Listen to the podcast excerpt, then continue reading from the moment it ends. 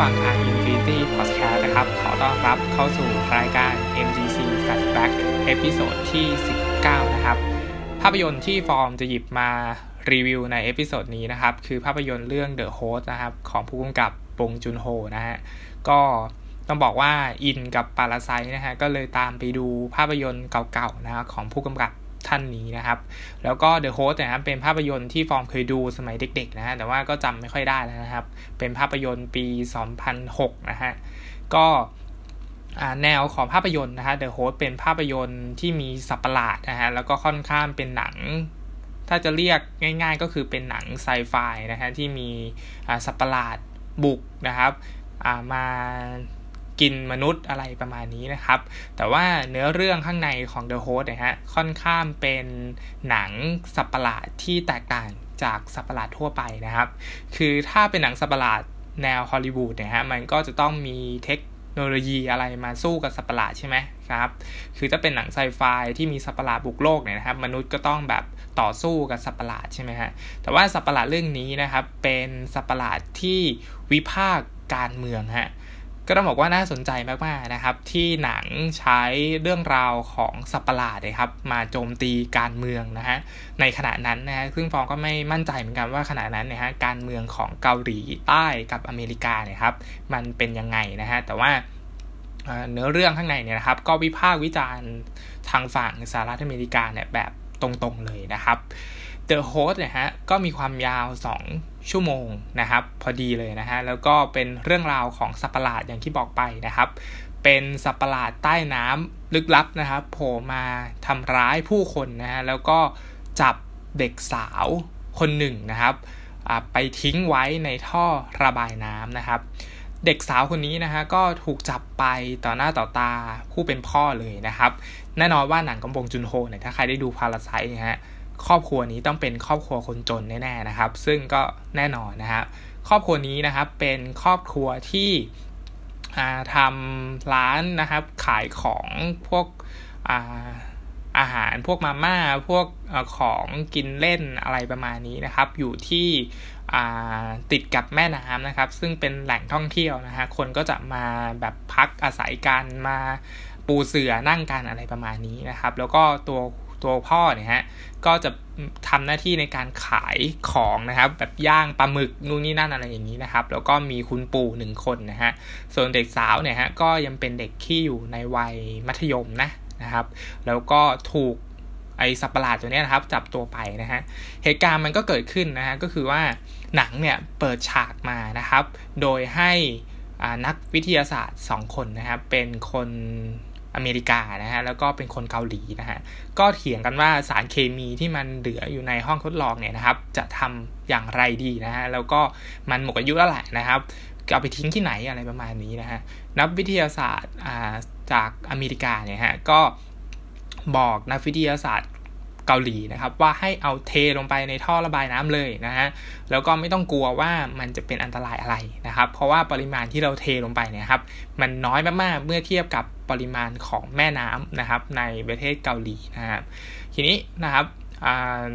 ด้วยความที่เป็นหัวหน้างานนะฮะนักวิจัยอเมริกาเนี่ยก็เลยสั่งให้นักวิจัยเกาหลีนะครับ ปล่อยสารเคมีลงสู่แม่น้ำนะครับ โดยให้เหตุผลอย่างที่บอกไปก็คือว่าอย่าไปกังวลอะไรเยอะนะครับ ปริมาณมันแบบน่าจะเจือจางอะไรประมาณนี้เนาะแล้วก็แน่นอนว่าประเทศที่ปล่อยลงไปก็ต้องเป็นประเทศเกาหลีใช่ไหมฮะไม่ใช่ประเทศอเมริกาเนาะเพราะฉะนั้นนังมันก็เปิดเปิดฉากมาแบบนี้นะครับ เราก็จะเริ่มสงสัยกับว่าเฮ้ยทำไมนักวิจัยเกาหลีถึงถึงทำตามไอ้นักวิจัยอเมริกานะครับ แต่ว่ามันก็มีวิธีการสื่อสารว่า นักวิจัยอเมริกาเป็นหัวหน้านะครับ เพราะฉะนั้นต้องสั่งงานคนนี้ได้ก็ต้องทำทำตามไม่นั้นโดนไล่ออกอะไรประมาณนี้เนาะหนังก็เปิดฉากมาแบบนี้นะครับนักวิจัยเกาหลีก็ทำการทิ้งสารเคมีนะครับ ลงไปในแม่น้ำเกาหลีนะครับ แล้วก็เทลงไปเยอะมากๆเลยนะฮะแล้วหนังก็ตัดจบไปในฉากแรกนะครับ แล้วก็เปิดมาถึงก็เป็นครอบครัวคนจนนะฮะที่ค้าขายอย่างที่บอกไปนะฮะแล้วก็สัปปหลาดมันก็ บุกขึ้นมาอยู่ดีๆ มันก็โผล่ขึ้นมานะฮะแล้วก็จับกินพวกคนที่กำลังนั่งชิลๆอยู่ทางฝั่งแม่น้ำนะฮะแล้วก็มาจับเด็กสาวคนนี้นะฮะโดยใช้หางนะฮะเกี่ยวตัวนะฮะแล้วก็ดำลงไปในน้ำนะครับ โดยที่ทางครอบครัวของเด็กสาวคนนี้ก็คือตัวคุณพ่อเนี่ยฮะได้ทำการต่อสู้ไอ้สัตว์ประหลาดตัวนี้ด้วยนะฮะแล้วก็ โดนเลือดของสัตว์ประหลาดตัวนี้เข้าไปที่ร่างกายอะไรประมาณนี้นะฮะทีนี้ข่าวมันก็แพร่สะพัดไปนะครับ แล้วก็เหตุการณ์เนี่ยฮะสัตว์ประหลาดตัวนี้มันได้ต่อสู้กับกับคนในในที่อยู่ในในชายหาดนะฮะแล้วก็เอ่อต่อสู้กับเจ้าหน้าที่นะครับที่เป็นทหารของอเมริกาด้วยนะครับ โดยที่เจ้าที่อเมริกาเนี่ยก็โดนไอสัตว์ตัวนี้นะครับ กัดแขนขาดไปนะครับ อะไรประมาณนี้เนาะ เพราะฉะนั้นเหตุการณ์มันก็จะวุ่นวายมากๆนะครับในในช่วงเริ่มต้นเรื่องนะฮะแล้วก็เป็นเหตุการณ์ที่ค่อยๆให้เราเห็นภาพของตัวละครครอบครัวนี้นะครับ ว่าทำอาชีพอะไรแล้วก็เป็นคนชนชั้นล่างเลยนะฮะก็คือเป็นคนจนอะไรประมาณนี้นะครับ หนังก็ค่อยๆนำเสนอเรื่องราวนะครับ ให้เราเนี่ยฮะคอยตามแล้วก็เอาใจช่วยตัวละครนะครับ จนไปถึงจิตกัดสังคมนะครับ ตามแต่ละบริบทไปนะฮะแล้วก็ ให้ภาพที่ชัดเจนนะครับว่ารัฐบาลตัวเองเนี่ยครับไม่ได้สนใจหรือว่าเอาใจใส่การช่วยเหลือเด็กสาวคนนี้นะครับที่ไม่ใช่คนสำคัญระดับประเทศอะไรเลยนะครับ นอกจากนี้นะครับก็ยังไม่เชื่อคำพูดของคนในครอบครัวด้วยนะครับ คือครอบครัวของเด็กสาวนี้นะครับ ประกอบด้วยก็คือมีตัวคุณพ่อนะฮะแล้วก็คุณตานะฮะแล้วก็มีน้าสาวนะครับกับ ตัวอาด้วยนะครับน้าสาวของเด็กสาวคนนี้เนี่ยฮะจะเป็นนักยิงธนูนะครับระดับประเทศเลยนะฮะแล้วก็ได้เหรียญทองแดงมานะครับ ส่วน R คนนี้ก็จะเป็นคนที่เรียนเรียนจบมหาลัยนะครับ แต่ว่ายังตกงานอยู่อะไรประมาณนี้นะฮะเพราะฉะนั้นครอบครัวนี้นะครับก็จะถูกกัดบริเวณนะครับ เนื่องจากตัวตัวพ่อของเด็กเนี่ยได้โดนเลือดนะครับ ของไอสัตว์ประหลาดตัวนี้นะครับ ซึ่งมีข่าวนะครับมีข่าวแพร่ออกมาว่า มันมีเชื้อไวรัสอยู่นะฮะ แล้วก็นายทหารที่โดนไอสัตว์ประหลาดตัวนี้กัดแขนนะฮะ ก็ติดเชื้อแล้วก็ตายนะครับ เพราะฉะนั้นคนที่เป็นพ่อเนี่ยฮะก็จะถูกจับบริเวณนะครับ แล้วก็เอาไปทดลองนะฮะเพื่อจะค้นพบว่าเชื้อไวรัสเนี่ยนะครับมันคืออะไรนะฮะแต่ว่าสิ่งที่มันเกิดขึ้นก็คือนะครับ เหตุการณ์ก็จะดำเนินไปนะฮะแล้วก็ตัวคุณพ่อเนี่ยฮะก็โดนทดลองนู่นนี่นั่นนะฮะโดนเจาะ กระโหลกด้วยนะครับ แล้วก็มันก็เป็นเหตุการณ์ที่ค่อนข้างไร้ไร้สาระนะฮะของทีมวิจัยที่เอาเอาเวลาเนี่ยครับไปทำในเรื่องราวที่มันไม่เป็นเรื่องนะฮะแล้วก็มากกว่าที่จะมาช่วยเหลือมนุษย์นะฮะที่เหลือรอดนะครับ จากการโดนสัปหลาดเนี่ยจับตัวไปนะครับ เพราะว่า ไอสัตว์ประหลาดตัวนี้นะครับ มันก็จับมนุษย์แล้วก็เอาไปทิ้งไว้ในท่อนะครับ เพราะฉะนั้นมันก็จะมีคนที่รอดชีวิตอยู่ด้วยนะครับ แน่นอนว่าเด็กเด็กสาวคนนี้ก็รอดชีวิตนะครับ แล้วเขาก็ไอเด็กสาวคนนี้นะครับก็เลยไปขโมยโทรศัพท์นะครับของซากศพที่สัตว์ประหลาดมันเอามาทิ้งนะฮะแล้วก็โทรกลับมาหาพ่อตัวเองนะครับ บอกว่า เขาอยู่ที่ท่อระบายน้ำเลยสักอย่างหนึ่ง ซึ่งเป็นท่อที่ใหญ่มากอะไรประมาณนี้นะคะ แล้วก็พูดพูดกันนะฮะตัวพ่อเนี่ยฮะก็ก็เลยรับรู้นะครับว่าลูกสาวตัวเองเนี่ยครับยังไม่ตายนะก็เลยบอกอกับคุณหมอบอกกับพยาบาล บอกกับรัฐบาลนะครับว่าลูกสาวเขายังไม่ตายเขาจะไปช่วยลูกสาวนะครับ ครอบครัวนี้ก็เลยต้องทำการหนี จากเขตกัดกันนะครับ เพื่อที่จะไปตามช่วยนะครับ เด็กสาวคนนี้ซึ่งเป็นสมาชิกของคนในครอบครัวนะฮะหนังจึงแสดงภาพนะครับให้เราเห็นอย่างชัดเจนนะครับ ว่าตัวร้ายในเรื่องเนี่ยฮะไม่ใช่สัตว์ประหลาดแต่อย่างใดนะครับ แต่สัตว์ประหลาดในเรื่องนะครับ มันทำไปเพื่อประทังชีวิตตัวมันเองเท่านั้นนะฮะตัวร้ายจริง ๆ ในเรื่องจึงเป็นนักวิทยาศาสตร์อเมริกาครับที่คอย แต่จะก่อเรื่องนะฮะแล้วก็เป็นจุดเริ่มต้นใช่ไหมอย่างที่ฟอร์มได้เล่าไปตอนเริ่มต้นนะครับว่าเหตุเหตุการณ์ที่มันเกิดขึ้นเนี่ยฮะมันเกิดจากความมักง่ายนะครับของนักวิทยาศาสตร์อเมริกานะฮะที่ปล่อยสารเคมีนะครับ ลงไปสู่แม่น้ำนะครับ โดยที่ให้เหตุผลนะครับว่า ปริมาณสารเคมีมันเทียบกับปริมาณแม่น้ำไม่ได้หรอกนะครับ มันไม่มีใครรู้หรอกอะไรประมาณนี้เนาะนำซ้ำไปกว่านั้นนะฮะนักวิจัยเกาหลีก็ยังทำตามนะครับ แล้วก็เชื่อด้วยนะฮะและ แน่นอนว่าทั้งรัฐบาลเกาหลีนะครับ เชื่อสหรัฐอเมริกานะครับ ว่ามันมีเชื้อไวรัสจริง ๆ นะฮะ แต่สิ่งที่มันเกิดขึ้นก็คือว่าเชื้อไวรัสที่สหรัฐอเมริกานะครับ พยายามบอกว่ามันมีอยู่จริงนะแท้จริงแล้วมันไม่ได้มีอยู่จริงเลยนะฮะแล้วมันก็ไม่มีเชื้อไวรัสนี้อยู่จริง ๆ ด้วยนะครับทำให้ตัวหนังเนี่ยครับ เป็นหนังที่วิพากษ์การเมือง แล้วก็โจมตีอเมริกาเนี่ยอย่างชัดเจนแล้วก็ตรงไปตรงมามาก ๆนะครับโจมตีรัฐบาลเกาหลีด้วยนะครับ ที่แบบเชื่อว่ามันมีไวรัสระบาดจริงๆนะแล้วก็มัวแต่ไปสนใจในการกักบริเวณเชื้อไวรัส แล้วก็ไม่สนใจประชาชนหรือว่าไม่เชื่อประชาชนของตัวเองนะครับ แน่นอนว่าหนังมันก็สะท้อนไงในประเด็นอื่นๆด้วยนะครับ แล้วก็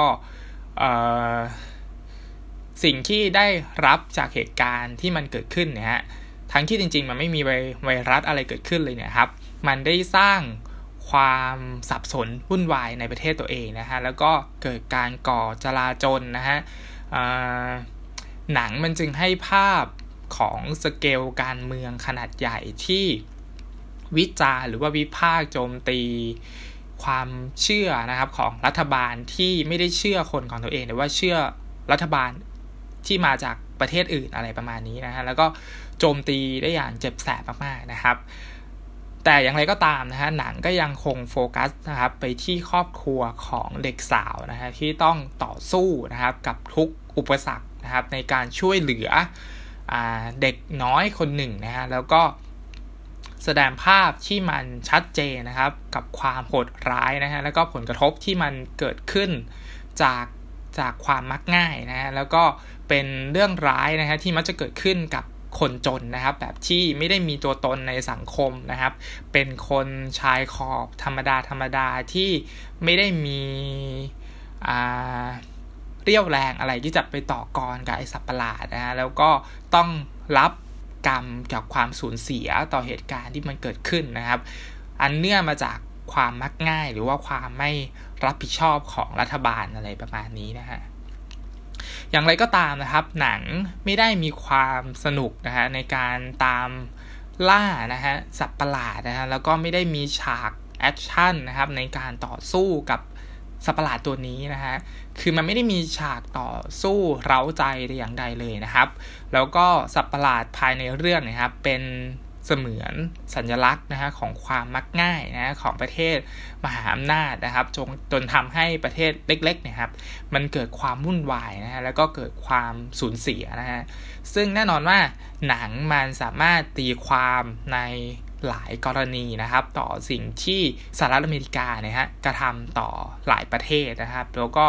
ทำให้เนื้อหาสาระของเดอะโฮสนะฮะเป็นมากกว่าหนังไซไฟสัปปะหลาดทั่วไปนะฮะ พ่วงกับบงจุนโฮนะฮะได้วางพอดเรื่องทั้งหมดนะครับให้คนที่ได้รับชมไม่จำเป็นจะต้องเป็นคนเกาหลีนะฮะ แต่ว่าเป็นคนประเทศเล็กๆนะฮะทั่วโลกเนี่ยได้ตระหนักถึงข่าวสารนะครับที่อาจจะต้องใช้ความคิดนิดหนึ่งในการที่จะเชื่อนะฮะ แล้วก็วิธีในการที่จะโจมตีนะครับ จากประเทศมหาอำนาจนะครับ โดยการปล่อยข่าวนะฮะ นู่นนี่นั่นนะครับแล้วก็เข้าไปควบคุมประเทศนั้นอะไรประมาณนี้นะครับ ซึ่งหนังมันสอดแทรกผ่านสายตาครอบครัวคนจนนะฮะซึ่งอันนี้เป็นประเด็นที่น่าสนใจนะฮะแล้วก็ไอครอบครัวคนจนที่ที่อยู่ในเรื่องนี่ยครับ พยายามทำทุกวิถีทางที่ตัวเองพอจะทำได้นะครับ พยายามใช้อาวุธทุกวิถีทางที่ตัวเองพอจะมีนะฮะตลกไปกว่านั้นนะฮะก็คือตัวน้าสาวนะฮะที่เป็นนักขนูนะฮะก็ใช้ ธนูตัวเองนะฮะที่เป็นแข่งกีฬานะครับ มาต่อสู้กับไอ้สัตว์ประหลาดตัวนี้นะฮะเพราะฉะนั้นมันเห็นถึงความน่าเศร้าใจมากๆว่าขนาดเรารับรู้ว่ามันมีเด็กที่กำลังรอคอยการช่วยเหลืออยู่แต่รัฐบาลก็ยังแบบไม่สนใจแล้วก็ไม่เชื่ออะไรประมาณนี้นะฮะเพราะฉะนั้นครอบครัวคนจนในเรื่องเนี่ยจึงต้องต่อสู้กับสิ่งที่ตัวเองเนี่ยนะครับ สู้ไม่ได้เลยนะฮะ ง่าย ๆ คือจะเอาอะไรไปสู้กับสัตว์ประหลาดตัวนี้นะฮะแล้วก็เขาก็ใช้ทุกวิถีทางในการที่จะหนีรัฐบาลด้วยนะ เพราะว่าอย่างที่บอกไปว่ามันถูกกัดบริเวณใช่ไหมเพราะว่ากลัวว่ามันจะมีเชื้อไวรัสอะไรอย่างนี้ใช่ไหมฮะเพราะฉะนั้นการช่วยเหลือครอบครัว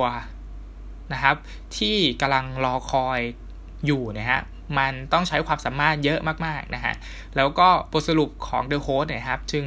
ให้ภาพความน่าเศร้าสลดใจในตอนท้ายนะฮะ แล้วก็จบด้วยฉากปิดที่เป็นคำถามปลายเปิดให้กับคนดูว่า เนี่ย ถ้ามันมีเหตุการณ์แบบนี้ขึ้นจริง ๆอะ่ะคนจนๆ ก็ยังต้องดำเนินชีวิตต่อไป แล้วก็ยังต้องดิ้นรนกับความเดือมล้ำต่อไป จากสิ่งที่มันเกิดขึ้น ด้วยความมักง่ายของคนไม่กี่คนอะไรประมาณนี้นะฮะ เพราะฉะนั้นภาพยนตร์เรื่องนี้จึงเป็นภาพยนตร์ที่น่าสนใจมากๆนะครับสำหรับ The Host นะฮะของผู้กำกับบงจุนโฮนะฮะ ถ้าใครยังอินกับปาราไซอยู่นะฮะ ก็ลองไปหาภาพยนตร์เรื่องนี้มาดูนะครับ ของผู้กำกับท่านนี้นะฮะ ก็ยังเป็นภาพยนตร์ที่เสียดสีนะครับ ที่น่าสนใจอีกหนึ่งเรื่องนะฮะ แล้วก็ยังเกาะติดอยู่กับความเดือมล้ำในสังคมนะฮะ แล้วก็ตัวละครเอกยังเป็นครอบครัว คนจนอยู่แบบที่ Parasite ทำนะฮะ ก็สำหรับ MDC episode ที่ 19 นะฮะ MDC Fat Back เอพิโซดนี้ก็ต้องขอจบรายการไว้เพียงเท่านี้นะครับ ขอให้รับชมภาพยนตร์อย่างมีความสุขนะครับ แล้วพบกันใหม่ใน episode หน้านะครับสำหรับวันนี้ สวัสดีครับ